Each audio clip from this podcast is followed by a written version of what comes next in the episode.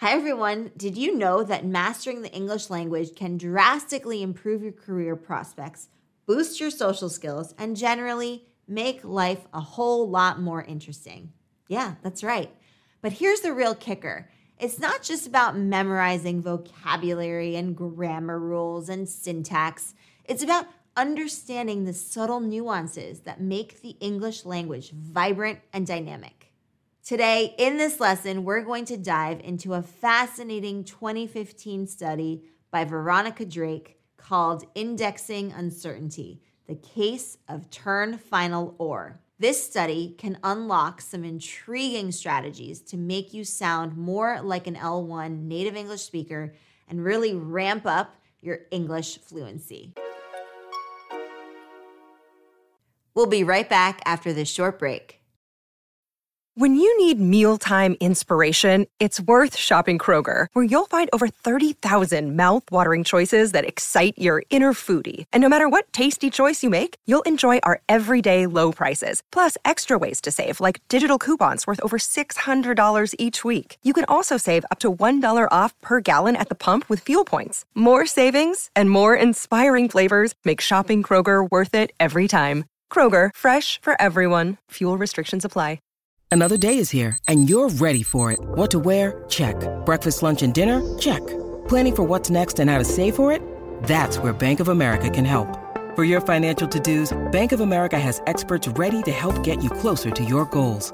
Get started at one of our local financial centers or 24-7 in our mobile banking app. Find a location near you at bankofamerica.com slash talk to us. What would you like the power to do? Mobile banking requires downloading the app and is only available for select devices. Message and data rates may apply. Bank of America and a member FDIC.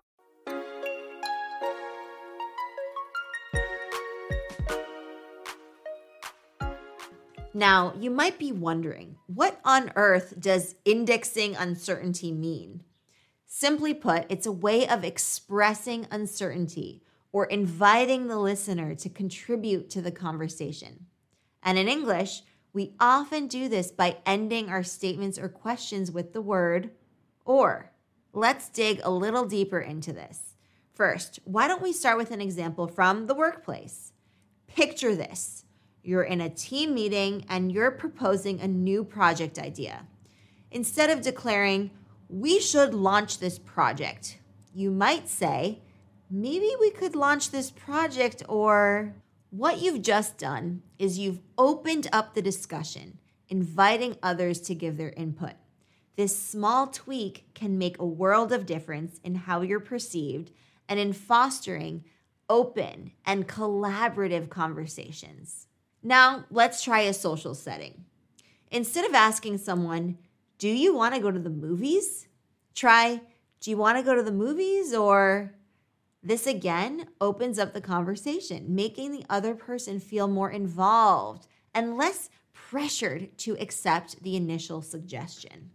These are just a couple of examples of how to use OR to index uncertainty.